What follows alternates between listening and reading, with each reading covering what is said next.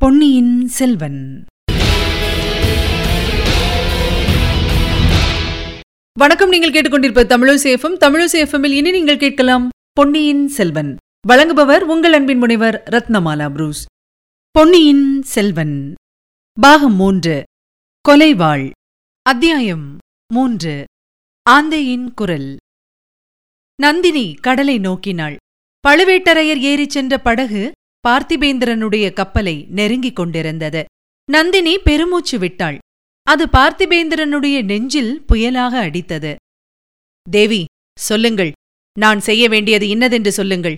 தங்களுக்கும் எனக்கு உகந்தது என்று பிரித்து சொல்ல வேண்டிய அவசியமில்லை. தங்களுக்கு எது உகந்ததோ அதுதான் எனக்கும் உகந்தது என்றான் பல்லவ வீரன் அவன் மனத்தில் விசித்திரமான எண்ணங்கள் எல்லாம் அந்நேரத்தில் உதித்தன. இந்த பெண் அந்த கொடிய கிழவனிடம் அகப்பட்டுக் கொண்டு கூண்டு கிளியைப் போல் தவித்துக் கொண்டிருக்கிறாள் என்பதில் சந்தேகமில்லை. அந்த காட்டுப்பூனையிடமிருந்து இவளை ஏன் விடுதலை செய்யக்கூடாது? இவள் மட்டும் தன் விருப்பத்தை தெரிவிக்கட்டும். அவனை அக்கப்பலிலேயே சிறைப்படுத்தி கண்காணாத தேசத்துக்கு கொண்டு போய் விட்டுவிட செய்யலாம். சண்டாளன் புதல்வியும் பேத்தியுமாக இருப்பதற்குரிய இளம் பிராயமுடைய பெண்ணை மனைவியாக்கிக் கொள்ள எப்படி இவன் மனம் துணிந்தது? நந்தினி இன்னமும் படகையும் கப்பலையும் பார்த்துக் கொண்டிருந்தாள்.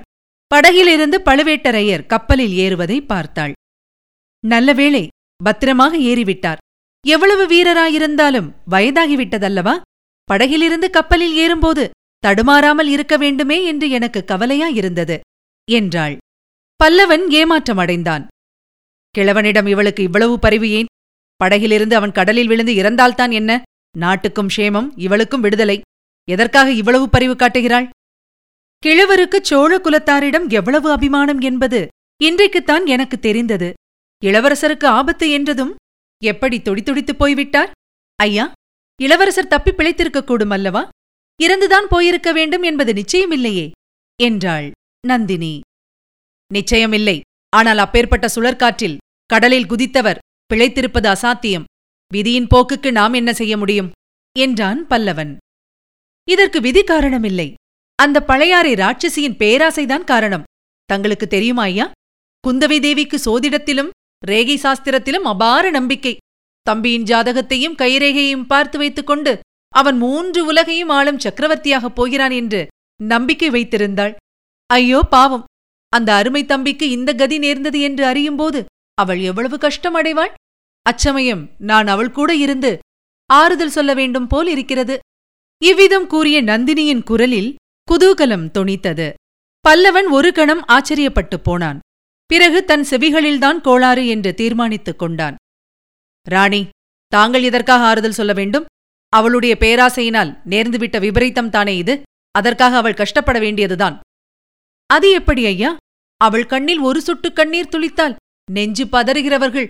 சோழ நாட்டில் ஆயிரம் பதினாயிரம் பேர் இருக்கிறார்கள். அவள் சக்கரவர்த்தியின் செல்வ புதல்வி மூன்று உலகிலும் ஈடு இணையற்ற அழகி. நானும் ஒரு சமயம் அவ்வாறுதான் நினைத்திருந்தேன். அதாவது தங்களை பார்ப்பதற்கு முன்னால். என்னை பார்த்த பிறகு என்ன நினைக்கிறீர்கள்? குந்தவை தேவியின் அழகு தங்கள் பாதச் சுண்டு விரலின் அழகுக்கு இணையாகாது என்றுதான். இப்போது இப்படித்தான் சொல்வீர்கள்? நாளைக்கு அவளை பார்த்தால் நான் ஒருத்தி இவ்வுலகில் இருக்கிறேன் என்பதையே மறந்து விடுவீர்கள். ஒரு நாளும் மாட்டேன் தேவி என்னை சோதனை செய்து பாருங்கள் என்றுதான் சொல்லுகிறேனே. தங்கள் கட்டளை இன்னதென்று இக்கணமே தெரிவியுங்கள். கட்டளையிடும் பாத்தியது எனக்கு கிடையாது ஐயா. விண்ணப்பம் செய்து கொள்கிறேன். பெரிய பழுவேட்டரையரை நான் மணந்த பிறகு சோழ நாட்டில் பிளவும் குழப்பமும் ஏற்பட்டிருப்பதாக சிலர் அவதூறு சொல்கிறார்கள். அது பொய் என்பதை நிரூபிக்க விரும்புகிறேன். அதற்குத்தான் தங்கள் உதவியை நாடுகிறேன். பார்த்திபேந்திரன் சிறிது ஏமாற்றம் அடைந்தான். நந்தினி அவளுக்காக ஏதோ ஒரு கஷ்டமான காரியத்தில் தன்னை ஏவுவாள் என்று எண்ணி இறந்தான். அதை நிறைவேற்றி அவளை மகிழ்விக்க ஆர்வம் கொண்டிருந்தான். ஆனால் அவள் ராஜ்ய காரியத்தைப் பற்றி எதுவோ சொல்லுகிறாள். சொல்லுங்கள் ராணி. தங்கள் விருப்பம் எதுவாயிருந்தாலும் சொல்லுங்கள் என்றான்.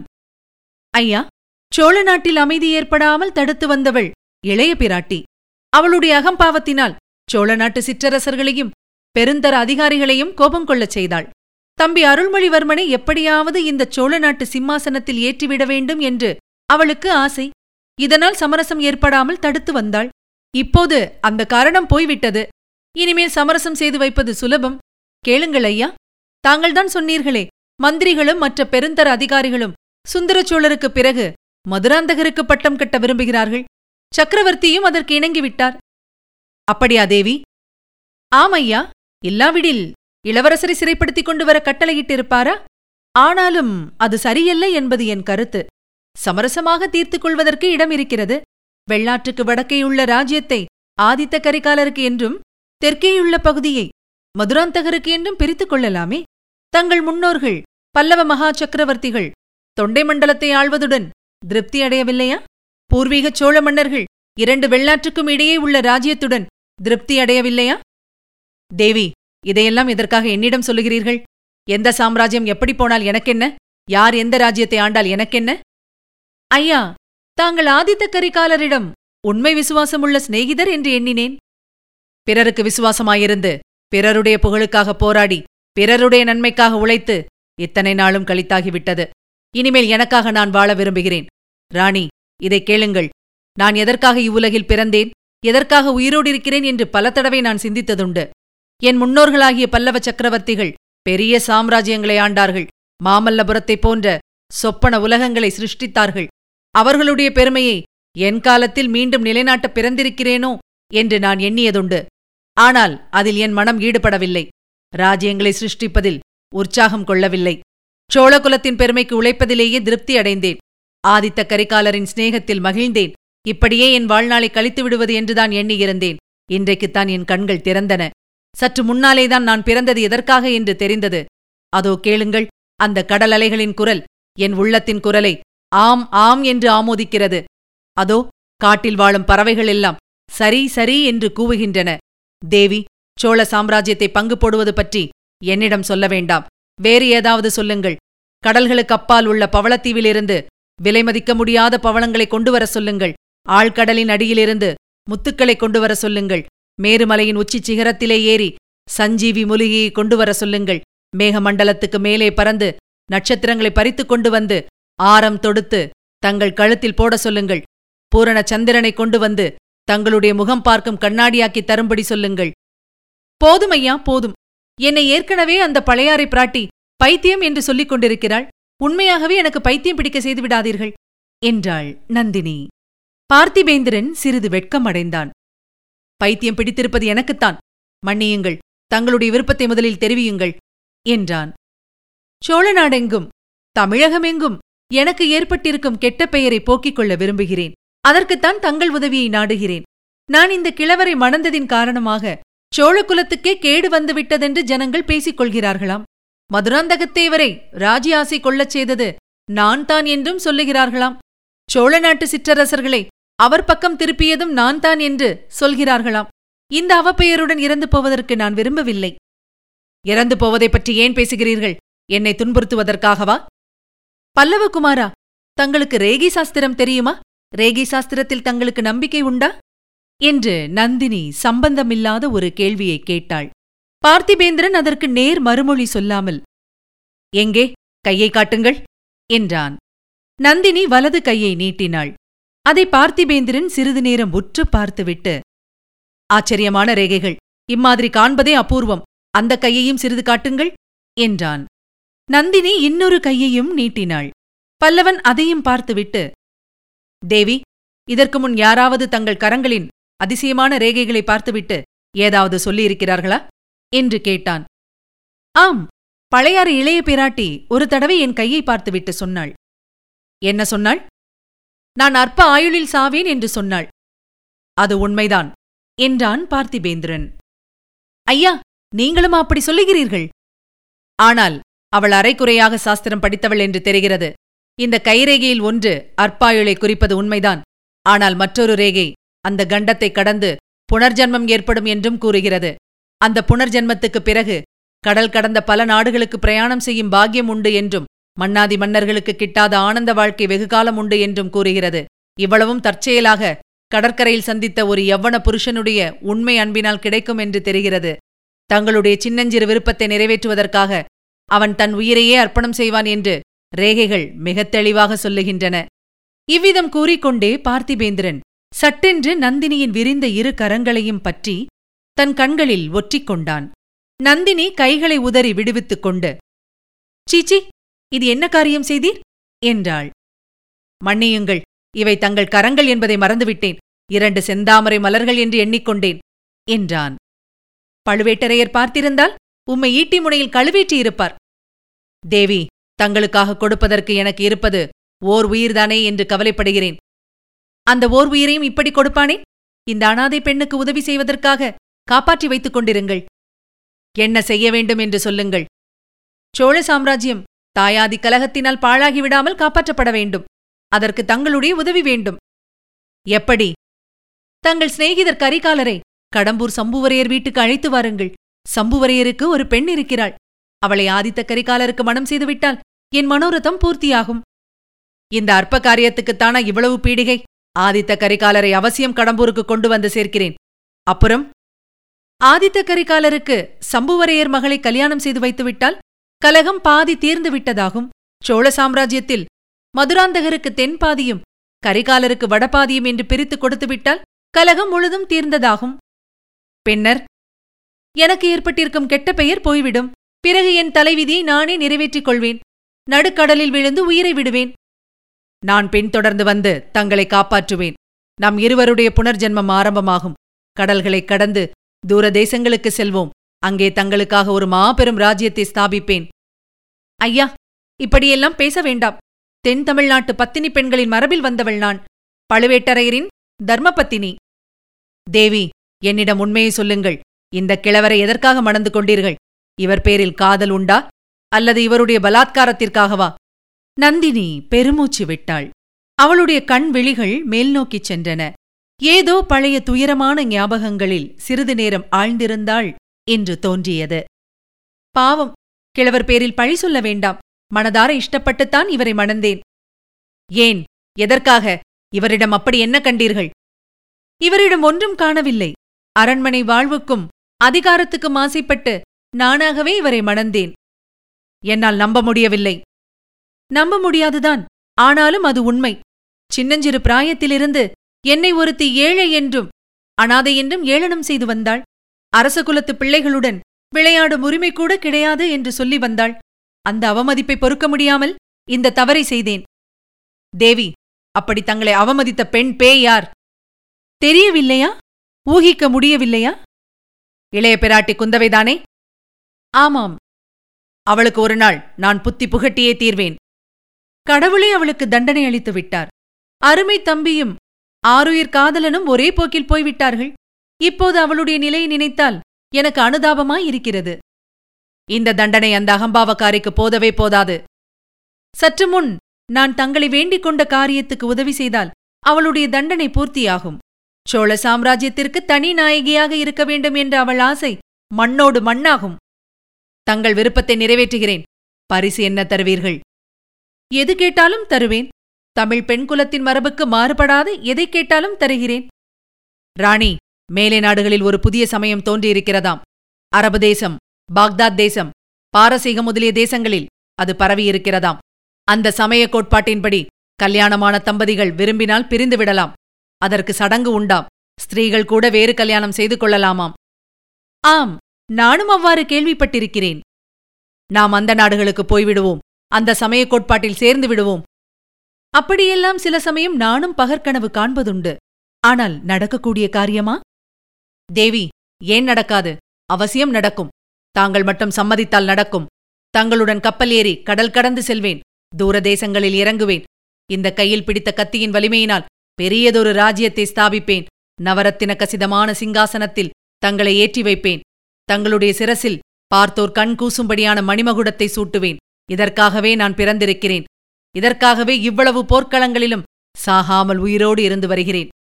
ஐயா அதோ என் கணவர் திரும்பி வந்து கொண்டிருக்கிறார். படகு கரையை நெருங்கிவிட்டது. அமைதியடையுங்கள் மற்ற விஷயங்களை பிறகு பேசிக் கொள்ளலாம். பிறகு எப்போது தேவி?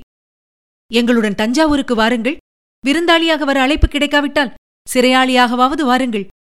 தங்களுடைய அழைப்பே எனக்கு போதும் என்றான் பார்த்திபேந்திரன். பழுவேட்டரையர் ஏறி வந்த படகு கரையை அடைந்தது. கிழவர் படகிலிருந்து இறங்கி ஆங்காரமே உருவெடுத்தவர் போல் வந்தார். நந்தினியும் பார்த்திபேந்திரனும் எழுந்து நின்றார்கள். அவர்களை பழுவேட்டரையர் பார்த்த பார்வையில் அனல் பொறி கிளம்பிற்று. பாவம் அத்தனை நேரம் அவர்கள் சேர்ந்து உட்கார்ந்து பேசிக் கொண்டிருந்ததை நினைத்தாலே கிழவருக்கு கோபமாயிருந்தது. அதை வெளியிடுவதற்கும் வழியில்லை. ஆகையால் உள்ளத்தில் கோபம் மேலும் கொதித்து பொங்கியது. நாதா கப்பலை நன்கு சோதித்தீர்களா? மாலுமிகளை நன்றாய் விசாரித்தீர்களா? இவர் கூறியதெல்லாம் உண்மைதானா? என்று நந்தினி கொஞ்சம் குதலை மொழியில் கேட்டாள். அந்த குரல் பழுவூர் அரசரை கொஞ்சம் சாந்தப்படுத்தியது. ஆம்ராணி இவன் கூறியதெல்லாம் உண்மை என்று தெரிந்தது.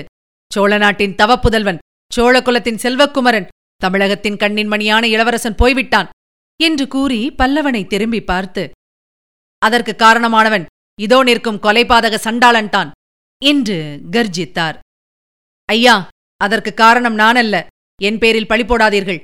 இளவரசரை கடல் கொண்டதற்கு காரணம் சோழ நாட்டையே ஆட்டுவிக்கும் பெண் உரு கொண்ட மோகினி பிசாசு என்றான் பார்த்திபேந்திரன். கிழவரின் கோபம் இப்போது அணை கடந்த வெள்ளமாயிற்று. நந்தினியை பற்றித்தான் அவன் அவ்வாறு சொன்னதாக எண்ணினார். அடப்பாவி பாவி என்ன சொன்னாய்? என்று கூறிக்கொண்டு தரையில் கிடந்த ஈட்டியை சட்டென்று குனிந்து எடுத்தார். பார்த்திபேந்திரனை குறிவைத்து ஓங்கினார். நந்தினி அவருடைய கையை பிடித்து தடுத்தாள். நாதா இது என்ன காரியம்? எத்தனையோ பகைவர்களைக் கொன்ற தங்கள் வெற்றிவேல் இந்த விருந்தாளியின் ரத்தத்தினால் கரைபடலாமா? என்றாள். ராணி இவனா விருந்தாளி சற்று முன்னால் உன்னை பற்றி இவன் கூறியதை நீ கேட்கவில்லையா? என்றார் கிழவர். கோபத்தினால் அவர் குரல் குளறி சொற்கள் தடுமாறின. அவர் என்னை பற்றியா சொன்னார்? நன்றாக கேட்டு தெரிந்து கொள்ளுங்கள். அப்படியானால் என் கையில் உள்ள கத்தியினாலேயே பழி வாங்குவேன். தங்களுக்கு சிரமம் தரமாட்டேன் என்றாள் நந்தினி. ஐயா நான் என்ன பைத்தியமா? பழுவூர் இளையராணியைப் பற்றி அவ்விதம் சொல்வதற்கு பழையாறையில் உள்ள மோகினி பிசாசை பற்றி அல்லவா சொன்னேன்? இளைய பேராட்டி குந்தவை வந்தியத்தேவன் என்ற வாலிபனிடம் ரகசிய ஓலை கொடுத்து இளவரசருக்கு அனுப்பினாள். அந்த முரட்டு வாலிபனை காப்பாற்றுவதற்காக அல்லவோ நான் எவ்வளவோ தடுத்தும் கேளாமல் இளவரசர் அலைக்கடலில் குதித்தார். ஆகையால் இளவரசரின் மரணத்துக்கு குந்தவைதான் காரணம் என்று சொன்னேன் என்றான் பார்த்திபேந்திரன். பழுவேட்டரையர் தம் அவசர புத்தியை குறித்து சிறிது வெட்கம் அடைந்தார். அதை வெளியில் காட்டிக்கொள்ளாமல் இளவரசரின் அகால மரணத்துக்கு நீயும் பொறுப்பாளிதான். அத்தகைய சுழல் காற்று அடித்த சமயத்தில் அவர் கப்பலிலிருந்து படகில் இறங்குவதற்கு நீ எப்படி சம்மதித்தாய்? தொலைந்து போ என் கண்முன்னால் நிற்காதே என்றார். நந்தினி குறுக்கிட்டு நாதா இவரையும் தஞ்சாவூர் அழைத்துப் போவது நல்லதல்லவா? நடந்தது நடந்தபடி இவரே சக்கரவர்த்தியிடம் தெரிவிப்பது நலமல்லவா? இல்லாவிட்டால் ஏற்கனவே நம் பேரில் குற்றம் சொல்ல காத்திருப்பவர்கள் இதையும் சேர்த்துக் கொள்வார்களே? நாம் தான் இளவரசரை கடலில் மூழ்கடித்து விட்டோம் என்று கூட கூசாமல் பழி சொல்வார்களே? என்றாள். சொன்னால் சொல்லட்டும் அதற்கெல்லாம் நான் அஞ்சியவன் அல்ல. சொல்கிறவன் நாக்கை துண்டிக்க செய்வேன். ஆனால் இவன் நம்மோடு வருவதும் ஒரு காரியத்துக்கு நல்லதுதான். பார்த்திபேந்திரா ஏன் அங்குமிங்கும் பார்த்து விழிக்கிறாய்? தப்பி ஓடலாம் என்று பார்க்கிறாயா? என்று கூறி சற்று தூரத்தில் நின்ற வீரர்களை கைகாட்டி அழைத்தார். நாலு பேர் விரைந்து வந்தார்கள். இவனை பிடித்து கட்டுங்கள் என்று கட்டளையிட்டார். வீரர்கள் நாலு பேரும் பார்த்திபேந்திரனை நெருங்கினார்கள். அருகில் நெருங்கி வரும் வரையில் அவன் சும்மா இருந்தான். பிறகு ஒரு நொடி பொழுதில் தன் கைவரிசையை காண்பித்தான். நாலு வீரர்களும் நாலு பக்கம் போய் விழுந்தார்கள். ஐயா என்னை கட்டித் தலையிடுவதாயிருந்தால் மற்றவர்களை அனுப்ப வேண்டாம். வீராதி வீரரும். முப்பத்தாறு போர்க்களங்களில் அறுபத்து நாலு காயங்களை அடைந்தவருமான பெரிய பழுவேட்டரையர் கையினால் கட்டுப்படுவதற்கு நான் சித்தமாயிருக்கிறேன். மற்றவர்களை என் அருகிலும் நெருங்க விடமாட்டேன் என்றான் பார்த்திபேந்திரன். பழுவேட்டரையர் முகத்தில் சிறிது மலர்ச்சி காணப்பட்டது. நீ வீர பல்லவ குலத்தில் பிறந்த வீரன் சந்தேகமில்லை. எங்களுடன் தஞ்சாவூருக்கு வந்துவிட்டு போக சம்மதம் என்றால் சொல் உன்னை கட்ட வேண்டிய அவசியமில்லை என்றார். அதுதான் என் விருப்பம். சக்கரவர்த்தியை நேரில் பார்த்து நடந்தது நடந்தபடி சொல்ல விரும்புகிறேன். என் பேரிலும் வீண்பழி ஏற்படக்கூடாதல்லவா? என்றான் பார்த்திபேந்திரன். அப்படியானால் உடனே புறப்படுவோம் என்றார் பழுவேட்டரையர். அச்சமயம் அவர்கள் இருந்த இடத்துக்கு சற்று தூரத்தில் இருந்த காட்டிலிருந்து ஆந்தை ஒன்று கூவும் சப்தம் கேட்டது. நந்தினி சப்தம் வந்த திக்கை நோக்கினாள். அதனால் அவள் முகத்தில் ஏற்பட்ட மாறுதலை மற்ற இருவரும் கவனிக்கவில்லை. இந்த கோடிக்கரை காடு மிக விசித்திரமானது. இங்க பட்டப்பகலிலேயே கோட்டான் கூவுகிறதே. என்றான் பார்த்திபேந்திரன். இன்னும் இரண்டு தடவை அதே மாதிரி ஆந்தையின் குரல் கேட்டது. நந்தினி திரும்பி பார்த்து உடனே புறப்பட வேண்டியதுதானா இன்னும் ஒரு நாள் இங்கே இருந்து பார்ப்பது நல்லதல்லவா? இளவரசர் ஏதாவது கட்டையை பிடித்துக் கொண்டு கரையில் வந்து ஒதுங்கக்கூடும் அல்லவா? என்றாள். பார்த்திபேந்திரா இளையராணியின் மதிநுட்பத்தை பார்த்தாயா? நமக்கு இது தோன்றாமல் போயிற்றே. ஆம் இன்னும் ஒரு நாள் இங்கே இருக்க வேண்டியதுதான். இருப்பது மட்டும் போதாது. கடற்கரை நெடுகிலும் ஆட்களை நிறுத்தி வைக்க வேண்டும். தேடி பார்க்கவும் சொல்ல வேண்டும் என்றார் பழுவேட்டரையர். எனக்கு ஆட்சேபமில்லை ஐயா. ஆனால் இளவரசர் இனி அகப்படுவார் என்ற நம்பிக்கை எனக்கில்லை. சுழற்காற்று அடித்தபோது கடலின் கொந்தளிப்பை பார்த்திருந்தால் தாங்களும் என்னைப் போலவே நிராசை கொள்வீர்கள் என்றான் பார்த்திபேந்திரன். எனினும் கிழவர் கேட்கவில்லை. கடற்கரை நெடுகிலும் ஒரு காத தூரத்துக்கு தம் ஆட்களை பரவலாக நிறுத்தி வைத்தார். அவரும் அமைதியின்றி கடற்கரை ஓரமாக அலைந்து தெரிந்தார். இதுவரை நீங்கள் கேட்டது பொன்னியின் செல்வன். வழங்கியவர் உங்கள் அன்பின் முனைவர் ரத்னமாலா புரூஸ். மீண்டும் அடுத்த அத்தியாயத்தில் சந்திக்கலாம். இணைந்திருங்கள் மகிழ்ந்திருங்கள்.